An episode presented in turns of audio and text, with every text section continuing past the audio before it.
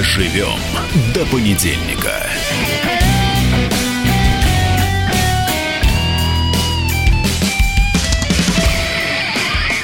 Доброе утро, свободный народ. С вами э, Максим Шевченко и напротив меня прекрасная Наталья Гончарова. Здравствуйте. Мы дожили до понедельника, и в понедельник мы обсуждаем все, что было в предыдущую неделю, все, что у нас на душе, все, что у нас на сердце, все, что у нас в руках, все, что у нас, в общем, все, что у нас за спиной, все, что у нас впереди, Наташа, правильно? Помню при этом, что мы свободный народ. Мы свободный народ, да. Я смотрю в глаза Натальи Гончаровой и понимаю, что свобода – это не просто слово. Итак, нам есть что обсудить, и, э, к сожалению, каждый раз в 8 утра мы начинаем с э, разных ну, таких тяжелых событий, да, и вот сейчас катастрофа произошла в Красноярском крае, в, значит, дамбу размыло в районе деревни Щетинкина Красноярского края, прошел сель, э, высотой где-то 4-5 метров, сель это такой поток мутной воды с камнями, глиной там и так далее. И вот э, погибли люди. Опять это все взято под контроль начальства федерального. Даже президент высказался по этой теме. Честно говоря, Наташа, уже вот устает сознание от бесконечного количества катастроф, которые вызваны не как в Америке, там, приходом очередного цунами, а тем, что сгорел лес, вышло из воды, там, И из берегов внимание, река. Макс, на Сибирь в последнее Да. время сосредоточено. Какие туда точно идут удары. Ну, я думаю, Сибирь просто грабили, грабили, грабили, грабили, расхищали, расхищали, расхищали, расхищали. И вот вам результат. Природа,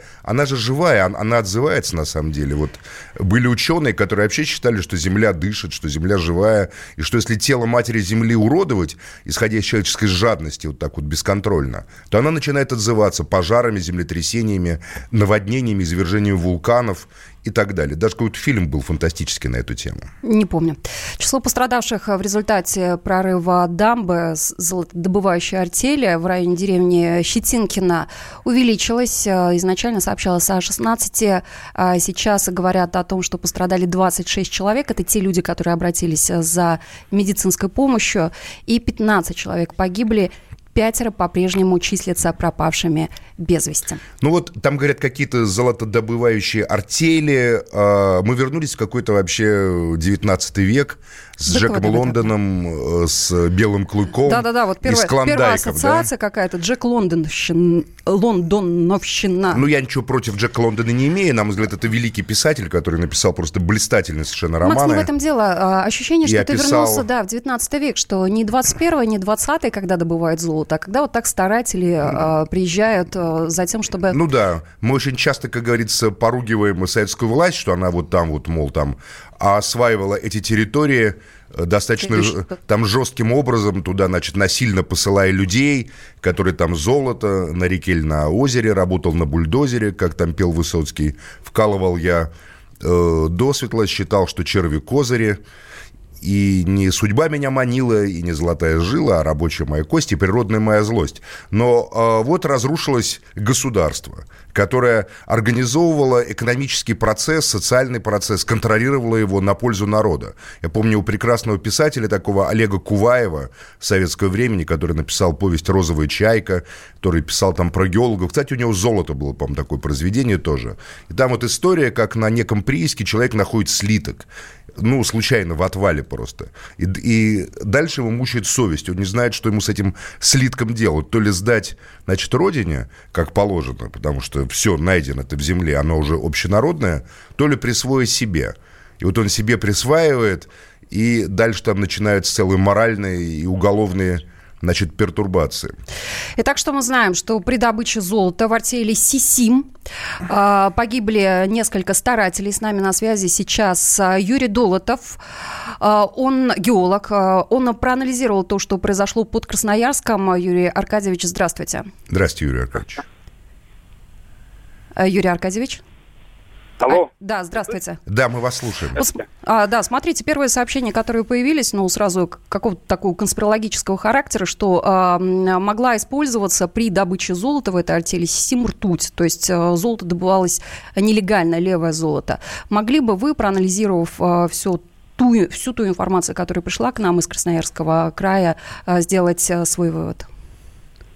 Ну, трудно сказать. Вообще-то нелегальная добыча золота – это серьезное преступление, и А, без каких-то доказательств, ну, это что-то утверждать сложно. А как часто Тем более вообще в таких такое масштабах. Да. А вообще вот какова, вот смотрите, вот это вот артель, значит, э, Сисим, а вот что это за такая логическая цепочка? Если использовали рт- ртуть, значит, добывалось левое золото. Вот расскажите нам тут, в чем тут суть процесса? Э, В общем-то, здесь никакой логической связи нету. Просто амальгамирование золота – это одна из таких древнейших и обычных методов извлечения золота из э, это труд. Тут такого удивительного нет. Но при этом считается, что это крайне токсичный и экологически вредный процесс. Ну, вообще, все, что связано с ртутью, это очень э, опасное Скажите, а насколько распространена в нашей стране сегодня нелегальная добыча золота? Все знает, это надо обращаться к э, спецслужбам, которые этим делом занимаются. А Вот тот район, где произошла катастрофа, когда ты смотришь э, видео, э, это делали, снимали сотрудники МЧС, спасатели сверху, да, как прорвало плотину и что в результате образовалось. И складывается ощущение, что там вся земля изрыта. То есть это какой-то такой, я не знаю, там что. Ну, там. то есть, то есть это не систематизированная добыча, это не промышленная добыча, как в советское время было. А это такое Условно. Ощущение... А это Нет. такое ощущение, что вот как вот смотришь, правда, про Дикий Запад, про Клондайк какой-то, понимаете, или там про какой-нибудь Black Hills, там в Ну, такие вот Дакоте. артели, они занимаются всякими бедными и неудобными месторождениями, потому что богатые месторождения отрабатывают там большие компании, а такое вот всякое неудобье, они занимаются совершенством вроде. А как вообще это происходит? Вот люди берут, допустим, в аренду землю, получают лицензию на добычу золота, а дальше начинают мыть? Ну да. А кто строит, возводит эти плотины, то есть э, кто ответственен за э, их состояние? А, ну, понимаете, эти плотины, они были построены нелегально, то есть сами мужики, вот они взялись и устроили эти запроду, то есть без расчетов, там, без э, контроля, как Бог надо положит, понятно, чего, естественно, закончилось довольно печально. Но Вот, если а так- говорить, да, если говорить о том, что и это плотины, или такие плотины были построены нелегально, то э, мы представляем какой-то масштаб этого нелегального э, рынка добычи золота, и он большой. Нет, ну понимаете, а дело в том, что такие вот бедные всякие артели, они, ну, экономят на всем, то есть, ну, естественно, на, услугах строителей, проектировщиков. э, вот, э. А как вообще осуществляется? Вот, допустим, люди добыли золото, дальше они как-то его декларируют, куда, куда-то Безусловно, несут, оно они- регистрируется они где-то. Они сдают его государству. И получают долю, и получают свою долю уже от добычи? Им оплачивают э, золото, и они там распределяют между собой. В зависимости, конечно, от э, формы м, хозяйствования. Ну, там, ну, если артель, то делят между собой. Если вот как бы ООО, как это СИСИМ, получает зарплату. А кто э, контролирует, кто фиксирует объемы добычи? Вот там есть какой-то государственный представитель, который, допустим, говорит, там, добыто 200 килограмм, или добыто 20 килограмм, или добыто там 2 тонны. Вот это как вообще происходит?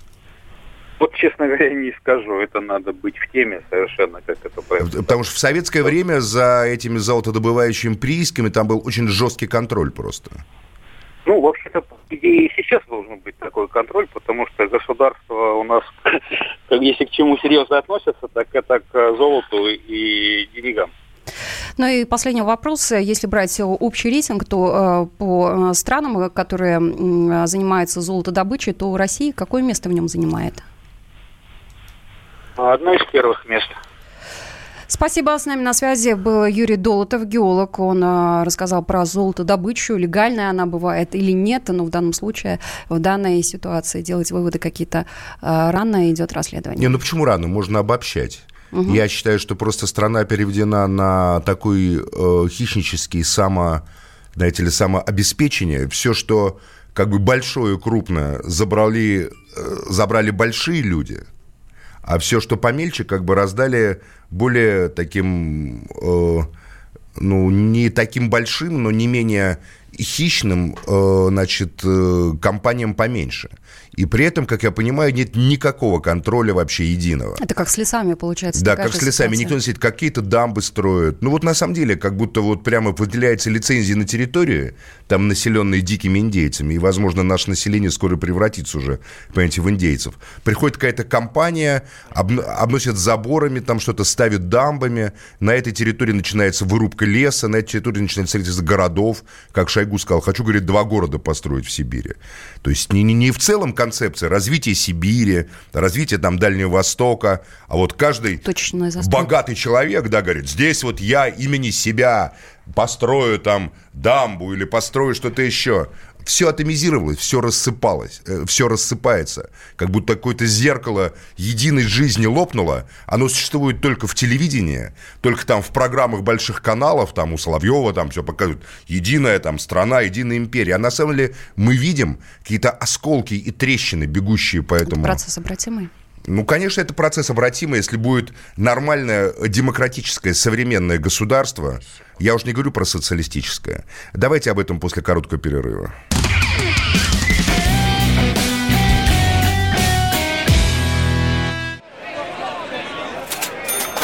Банковский сектор. Частные инвестиции. Потребительская корзина. Личные деньги. Вопросы, интересующие каждого. У нас есть ответы. Михаил Делягин и Никита Кричевский. В эфире радио «Комсомольская правда». Час экономики. По будням в 5 вечера. Доживем до понедельника. Продолжаем э, наш понедельник. Наталья Гончарова напротив меня, я Максим, Максим Шевченко. Шевченко. Да, и мы обсуждаем, продолжаем тему Красноярска. А вообще это не только тема Красноярска, какой-то дамбы, прорыва дамбы, гибели людей вокруг этого добычи золота. А это тема состояния нашей Родины, состояния Сибири. А Сибирь, которая от нас, от москвичей далеко находится, в которой, как нам кажется, проживает немного народу, и на самом деле огромное пространство, просто бескрайнее. Летишь над Сибирью, там вот, даже от Урала на Дальний Восток, и там летишь 8 часов, допустим. Бесконечно. Иностранцы с ума сходят. Ну, с одной стороны, можно гордиться, но с другой стороны, пространство – это же не наша заслуга. А вот состояние этих пространств – это уже наша ответственность. И вот, честно говоря, то, в каком состоянии находится Сибирь, вот об этом говорить важно, и об этом крайне не любят говорить на федеральных, э, федеральных разного рода прогосударственных медиа. Поэтому давайте сейчас мы продолжим наш связи. разговор. Да, Мария Мишкина, корреспондент «Комсомольской правды» в Красноярске. Мария. Здравствуйте. Да, приветствуем, коллеги. Здравствуйте. Маша, что известно да. к этой минуте? Вот вы в курсе, да, де, там детали того, что случилось? А, да, абсолютно мы погружены во все детали, потому что все выходные мы тоже, конечно, работали над этим а, происшествием. Вот по данным на сегодняшний момент э, погибшими считаются 15 человек, 16 пострадали, из них 9 находятся здесь э, в Красноярске в больнице, потому что у них тяжелое состояние. И на данный момент пятеро человек числятся без вести пропавшими. Ничего себе, то есть, то есть это, когда, это, это очень серьезно. Да, когда волна масштабы. ударила, она снесла домики, и а, людей с потоком не только воды, но и грязи, и обломков строения, обломков домиков, обломков дан просто потянуло, поволокло этим течением. А мы говорили с одним из пострадавших, удалось выжить.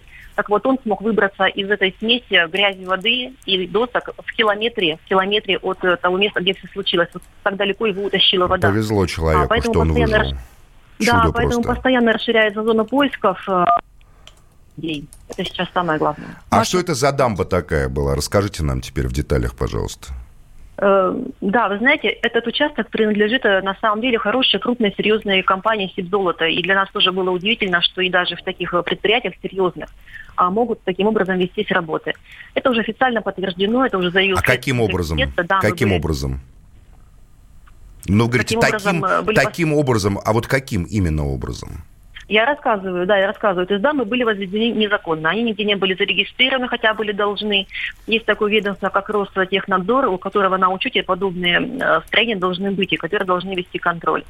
А они были построены кустарным способом, так можно сказать, без всяких э, проектов, э, норм и так далее. Их было пять штук. То есть если в субботу еще была информация, что прорвало да, непосредственно у поселка, сейчас уже известно, что все произошло по-другому.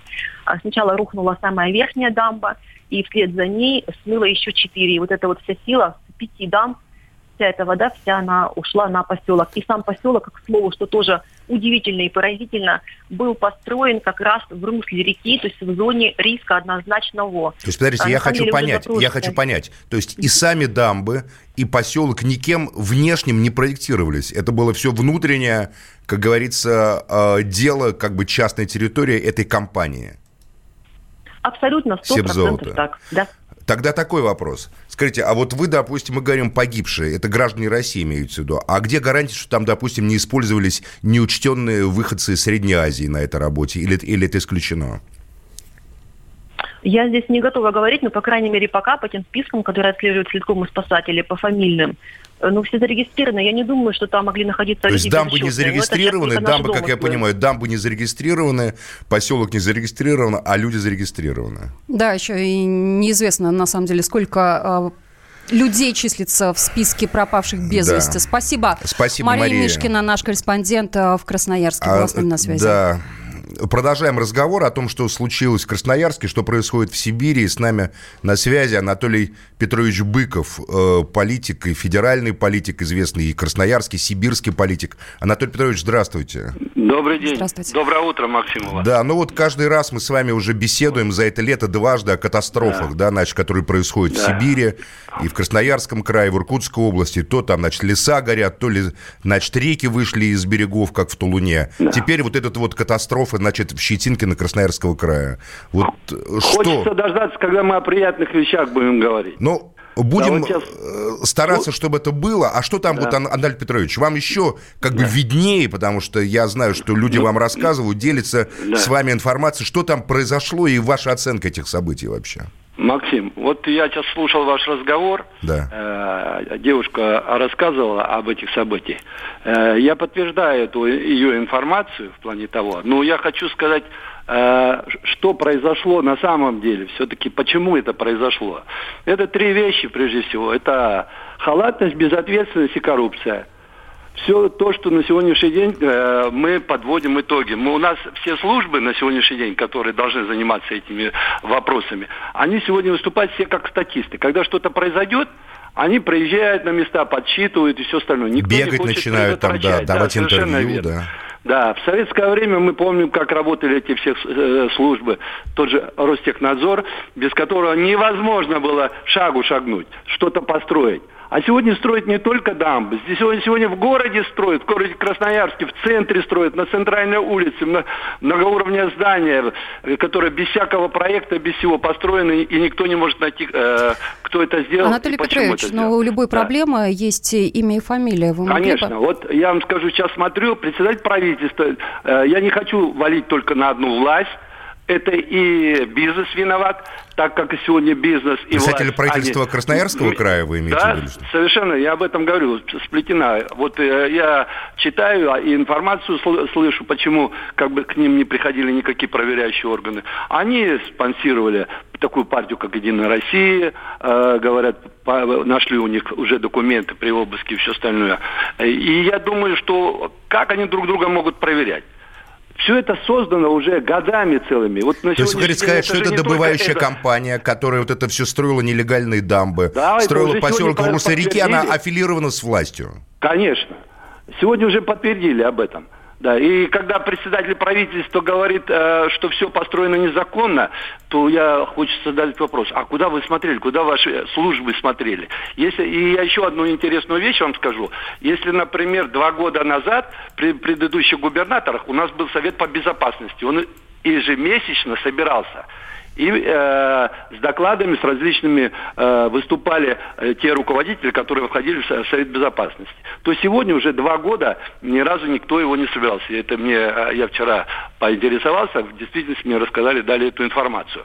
И то, что на сегодняшний день это случилось, э, вот э, это, во-первых, не было ни дождей, не было ну, снегопадов таких, что подтолкнуло это все. Обычно у нас э, потопы в Сибири случаются, э, когда, э, это э, ранняя весна и июнь месяц. Осенью это очень редко было. А это что же говорит, тогда явилось причиной вот этой катастрофы? Причина, а это вот то, что построили без всяких про- проектов, э, построили со- самостоятельно, и бизнес, э, что хотел, то и делал. Анатолий Петрович, а, Да. к- а каков масштаб а, вот такого нелегального строительства? Ведь Да, сколько да, вот в Красноярском крае нарушении вообще закона. вот этого всего? Я думаю, в Сибири очень много таких вещей, где... э, Мы нас- говорим именно про золотодобычу. Да, да, у нас богатый край насчет этого. И, во-первых, если на- э, начнут сейчас проверять вот эту всю- всю организацию, то, что связано с золотом, ну, я думаю, есть такая организация ФСБ, которая контролирует все. У них все это написано и записано, сколько у нас компаний, где, кто, как работает. А то, что вот произошло, ну, это, конечно, вот э, я считаю, что виноваты все. Анатолий И Петрович, вы сказали о председателе правительства. И исполнительная власть, и службы вот эти Ростехнадзор, которые должны были проводить, и МЧС, и все остальные. При том, что это очень большой, бо- э, большая компания, известная компания. Анатолий И- Петрович, да. э, когда я вас спросила о том, э, как имя и фамилия это проблема, вы сказали о председателе правительства, мы уточнили, Вообще, что да, речь Юрий идет о Лапшин местном, председатель правительства. о такой. краевом правительстве, Да, но... это именно председатель краевого правительства. А мы же понимаем, что должен быть контроль со стороны федерального центра. Почему в данном случае э, эта вертикаль Ну, не знаете, работает? к- контроль с федерального центра, вы представляете Красноярский край, из одного конца в другой 5 часов на самолете, где-то в тайге, в Курагинский район, поселок Щетинкино. Э, Вы думаете, что это каждая проверяющая э, служба добирается до мест этих? Это не так. Я А думаю, где это находится, кстати? Вот сориентируйте нас, сориентируйте нас по местности. Если вот Красноярск, это у нас как бы юг Красноярского края, Да. да? Вот Щетинкино это где На находится? юго- Восток 500 километров примерно. от Красноярска. Вот представляете? В сторону На- куда? К северу В или сторону куда? Абакана, в Хакасии. в А, то есть к Хакасии. югу, в сторону Хакасии. Да, ю- юг края, да. Ага. Это, это- это, э, я считаю, что серьезное расстояние. Ну, очень серьезное расстояние, конечно. Да. Скажите, пожалуйста, а вот в целом мы про Сибирь постоянно говорим как про такую территорию, которая, с одной стороны, там есть такая формула, Россия Сибирью прирастать будет, да? С другой Да, стороны, ощущение, что сказал, будто обваливается, знаете, как вот берег реки обваливается Да. песчаный под давлением воды такими кусками, и в Сибири обваливается постоянно, чтобы как, Я, как будто... я думаю, здесь э, вот происходят, которые катаклизмы, я понимаю, Максим, мол, ну, у нас такого раньше не было. Я не помню такого в советское время, чтобы такие катаклизмы происходили у нас в Сибири. Как будто термиты догрызают, да, там вот тайга, дом, тайга который... горит. Потопы то э, под Иркутском, то сейчас у нас э, на э, юге Красноярского края. И у нас уже под Минусинском э, вот э, произошло по- по- под- по- подтопление А- домов, 40 а, домов. Анатолий Но Петрович, никто не мы реагирует. Прощаемся с Спасибо. вами. Спасибо вам большое. Анатолий Быков, политик, Анатолий был Быков. с нами на связи. Доживем до понедельника.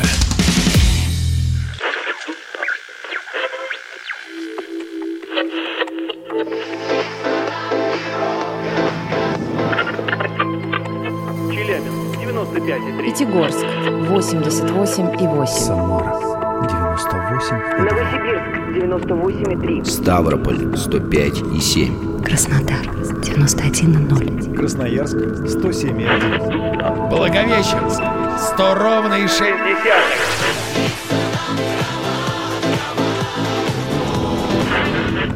Санкт-Петербург 92 и 0. Москва 97 и 2.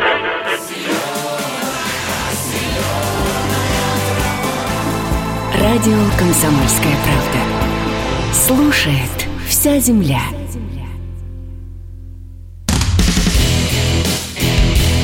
Доживем до понедельника. Дожили мы до понедельника. Наталья Гончарова напротив Максим меня. Шевченко, и Максим. Шевченко. Здравствуйте. Мы разговариваем о том, что происходило на прошлой неделе, о резонансных случаях, событиях. Нам предстоит еще сегодня в течение двух с половиной часов говорить и о обысках ФБК, и о протестах в Каталонии, и, и о многом другом. Мосгордумы. А и о скандальном заседании Мосгордумы, где, где рассматривался да, рассматривался КПРФ и значит, бюджет Москвы, и это рассмотрение пытаются утаить от москвичей. Мы попытаемся вскрыть, как говорится, подноготную э, всех этих коллизий, потому что, на мой взгляд, современное общество должно знать и обсуждать все, что происходит, потому что мы все не просто пешки, мы не просто какие-то там, понимаете ли, фигурки картонные или пластмассовые, которые ждут, когда начальство нам или кто-то еще, там Господь Бог нам изволит там что-то дать, да? Мы сами должны понимать, что с нами происходит в идеале.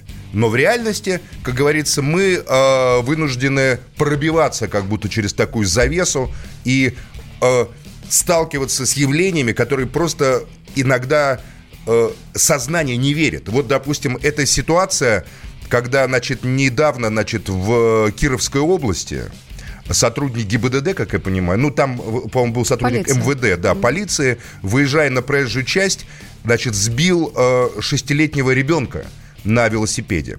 А, и, э, значит, мальчик 6 лет, это было, под, значит, подвяткой, да? Да, это было подвятка, причем тоже Даже интересно. тяжело об этом говорить, честно говоря, потому что, это еще было раз в июле, да, это было в июле, только сейчас. но мы сейчас, сейчас только это обсуждаем. И вот, значит, мальчик ехал на велосипеде, шестилетний, то есть совсем малыш. И выезжая, он его сбил. К сожалению, ребенок от травм скончался. А, и что же вы думаете? А, потом по расследованию в протоколе оказывается, что у ребенка в крови у шестилетнего превышено содержание алкоголя. Да, и, в крови у мальчика было обнаружено И я, честно говоря, Наташа, вот тут даже я, вот, как говорится, знаете, вот я могу говорить там про горящие леса, про дамбы. Здесь у меня как говорится, тормоз такой внутри наступает, но обсуждать и это надо. Макс, То есть для меня понятно... Ситу... Нет, секундочку, сейчас мы поймем, но я хочу просто проговорить. Угу. А у нас на связи адвокат, да? Да. Ну, Олег давайте сейчас я его сразу адвокат и спрошу. с нами на связи, Олег Владиславович, Да, Олег Владиславович Павлович. Олег Владиславович, здравствуйте. Да, доброе утро. Я вообще вот не понимаю, Олег Владиславович. То есть э, сотрудники МВД в данном случае указывают, что у ребенка находится в крови значит, какое-то якобы повышенное содержание алкоголя, пытаются сделать себя невиновными. Неужели эта схема работает вообще? До вот сих пор вот работает, особенно после того громкого случая в Балашихе. А, ну, давайте сначала сравним показатели алкоголя в крови. В Балашихе в крови мальчика шестилетнего нашли две с половиной единицы промили, что соответствует силе возраста ребенка примерно бутылка водки. Конечно, это было шок, это был ажиотаж, это было, понятно, возмущение, непонимание. Э, в крови кировского мальчика нашли 0,5 промили, что по утверждению экспертов составляет примерно чайную ложку спиртного. Э, врачи утверждают, это, в общем-то, утверждение вполне проверяемое, что подобное количество алкоголя в крови могло организоваться в результате определенных биохимических процессов, связанных ну, давайте об этом сейчас да. так тяжело говорить, потому что представляю себе, значит, как говорится, мертвого там ребенка, понимаете, вот это имеется в виду? Нет, я, не, а я, я все-таки не понимаю. Э, и, Все, и получается, виду, что, что пока... ребенок должен выпить э, чай, э, чай, ну или там нет, столовую Наташ, ложку нет, водки. Нет, и, имеется нет. в виду, что когда он умирал, ага. у, у, у него да. в крови начались определенные процессы угу. брожения, биохимические Кровь процессы. имеет определенные свойства после смерти биологического да. человека. Ну хорошо, но а какое а отношение промилле это имеет? Это нормально в данном случае для вот таких э, э, процессов? Э, такое содержание алкоголя в крови, оно ненормально, но это уже силу индивидуальных особенностей организма. Плюс есть второй вариант употребления каких-либо пищевых продуктов, которые могут действительно вызвать вот появление подобного. Подождите, что мы обсуждаем? Состояния. Мы обсуждаем, э, по ним там употреблял мальчик или не употреблял, нет, хотя на нет. самом деле надо обсуждать, почему эта тема вообще фигурирует. Если погиб ребенок, если управляющий транспортным средством взрослый человек сбил ребенка, в чем, на мой взгляд, а... уже ребенок не может быть виноват ни при каких обстоятельствах. Нет, это даже если ребенок был в усмерть пьян, извините меня, это да. все равно не освобождает ответственности водителя. И я не думаю, что содержание алкоголя в крови в любом количестве у ребенка, оно может повлиять на ответственность водителя. Почему? Потому что э, водителю не дано право давить либо трезвого, либо не давить пьяного, либо что-то еще. Э, понимаете, просто ажиотаж возникает на том, что как это вдруг ребенок и идет соотношение э, такого состояния организма, что якобы он употреблял спиртное. Э, если бы речь шла о взрослом человеке, который бы не был пьян, но его пытались выставить пьяным, там была бы понятна логика. Здесь у нас нет подтверждения того, что эксперт заинтересован э, в том, чтобы помочь сотруднику полиции, и поэтому говорить о том, насколько здесь эксперт совершил дал правильное заключение, либеральное, это вопрос То есть, получается, органам. Олег Владиславович, в данном случае средства массовой информации, которые растиражировали эти данные, преувеличивают? Нет, не, абсолютно не преувеличивают. Здесь просто наложилось несколько факторов. Первое, виновен сотрудник полиции. Второе, пострадавший маленький ребенок. Третье, что вызывает у людей, э, не сталкивающихся с медициной, судебный каждый раз наличие от этого алкоголя в крови. Скажите, а вот в чем вообще коллизия? Почему мы обсуждаем это? Сотрудника полиции пытаются как-то вывести из-под ответственности или пытались? Я думаю, что это вряд ли повлияло бы на его ответственность, а предмет обсуждения, на мой взгляд, должен сводиться к тому, насколько добросовестны у нас эксперты и насколько можно доверять э, экспертным заключениям, вот таких случаев. Угу. Потому что я могу привести массу примеров, просто нет времени, когда нет такого ажиотажа, но в результате недобросовестных экспертов, недобросовестность которых недоказуема практически, э, происходит вывод из-под ответственности кого-то. То есть, Олег Владиславович, в правоприменительной практике, в судебной практике все-таки такие данные о наличии алкоголя в крови э, погибшего, они, э, получается, могут выступить смягчающим обстоятельством при вынесении приговора. Наташа, давайте все-таки в данном случае погибший ребенок. Я вообще вот отказываюсь обсуждать вот эту связку алкоголь ребенок. Я просто мне кажется, что речь должна идти о, о совершенно разных просто пространствах. Одно дело это взрослый человек или там, Совершенно не знаю, подросток, верно, другое да. дело это шестилетний ребенок. В данном случае я хочу просто понять, почему вот, этот, вот этому придано такое общественное э, широкое обсуждение. Ну, если это какое-то событие, которое трагическое, в котором всем все ясно, сотрудник полиции принял на себя вину, например, понимаете, э, сказал, что да, вот так получилось, готов нести наказание, но тогда, как говорится, все равно нам, что там написано в протоколе. Там есть там промили, нет промили. И тогда так я пытаюсь там... понять, это для нас все равно, а для а, суда, Я думаю, вот я думаю, что решение... почему это стало так вот резонансно. Почему это стало резонансно? Потому что кто-то пытается спрятаться, очевидно, снизить там, возможно, срок наказания или что-то еще Олег за вот эти вот пробили. скажите, да. вот ответьте на наш вопрос. То есть в правоприменительной практике это имеет значение как смягчающее обстоятельство при вынесении приговора? Для того, кто сбил. В данном конкретном случае абсолютно никакого значения это иметь не будет, потому что смягчающим обстоятельством в данном случае может быть только одно э, что случилось на дороге, насколько э, поведение ребенка и его местонахождение, его внезапное появление, не внезапное повлияло на возможность водителя. Понятно. Олег Владиславович, а другой вопрос. Он вроде бы э, из разряда наивных, но все-таки хотелось бы получить, опять же, ответ э, со ссылкой на вашу практику. Угу. Когда участник аварии сотрудник МВД, э, ГИБДД, э, мы можем говорить о том, что наказание отличается от э, случаев, когда э, в, не участвуют сотрудники полиции? Э, законом не предусмотрено. Я понимаю, я про практику говорю. Э, на практике здесь уже чисто индивидуальный подход, потому что действительно это может отличаться от э, общеприменительной практики, когда в суде определяется ряд обстоятельств. Поведение потерпе... Ой, извините, виновного после совершения попытка загладить вред, его характеристики, мнение родителей погибшего. Здесь очень много этих факторов есть.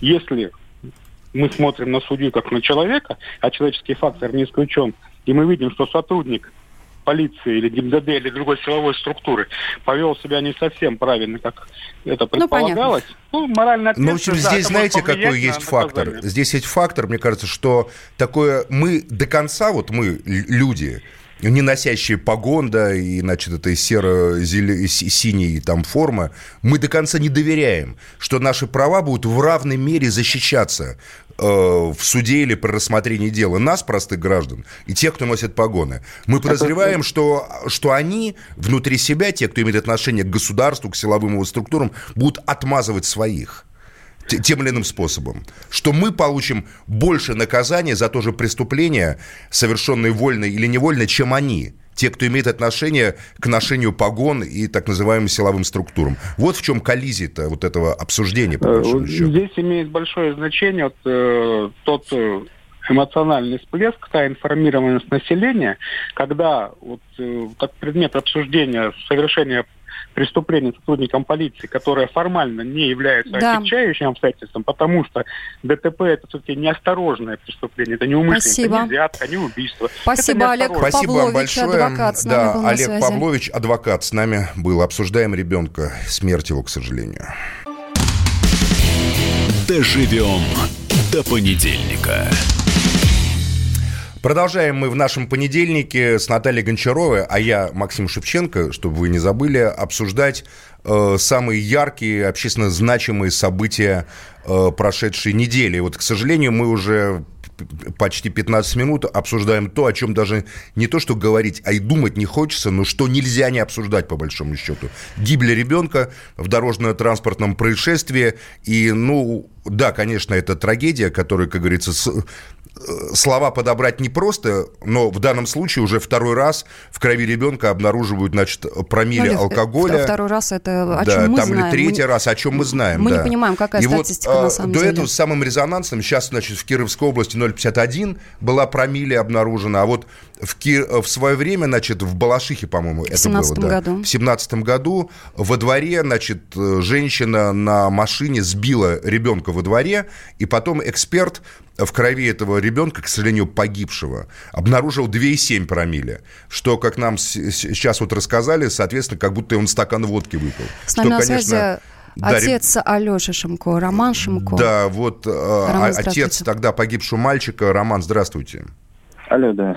Вот мы сейчас день. смотрим, Добрый да, день. восстанавливаем э, события, информационную картину и понимаем, да, что простите, где-то... что мы заставляем вас вспомнить те трагические дни, и я это да- даже представить себе как бы до конца невозможно, как это непросто вам это вспоминать, мягко выражаясь.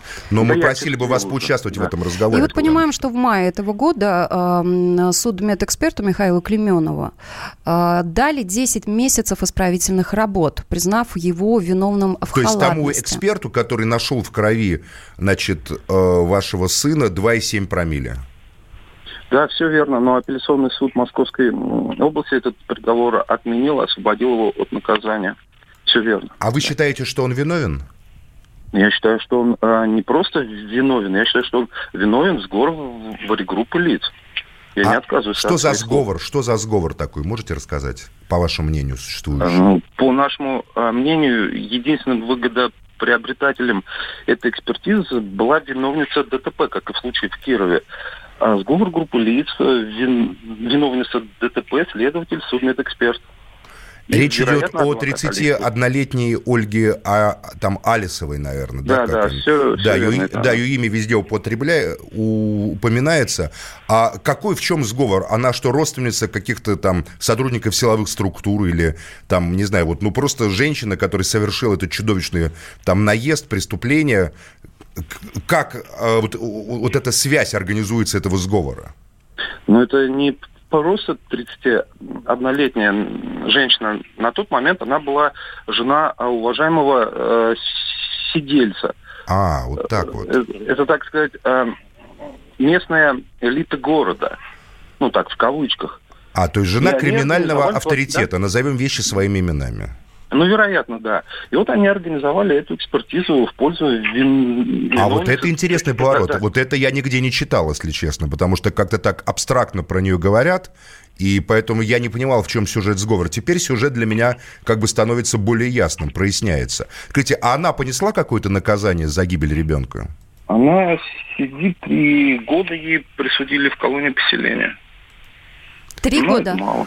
Да, да, да. А, именно так. получается, она скоро должна уже выйти, да? А она вот, Зимой. если вернуться Зимой. к тем э, трагическим событиям, она ехала по двору, и скорость была превышена, да, то есть по двору надо двигаться не более 20 километров, насколько я знаю правила, и даже по некоторым там участкам бывает 5 километров. Я, например, вообще, когда за рулем еду по двору, я еле ползу, чтобы, не дай бог, потому что детишки могут выскочить, на самом деле, там справа, слева, откуда-то непонятно. Ты не контролируешь ситуацию. Да, а абсолютно верно. Там скорость какая была, была ситуация? Э, скорость у него была превышена в два с половиной раза но потом автотехническая экспертиза эту скорость э, снизила, но мы э, сделали эксперимент и выяснили, что скорость была 50 километров в час.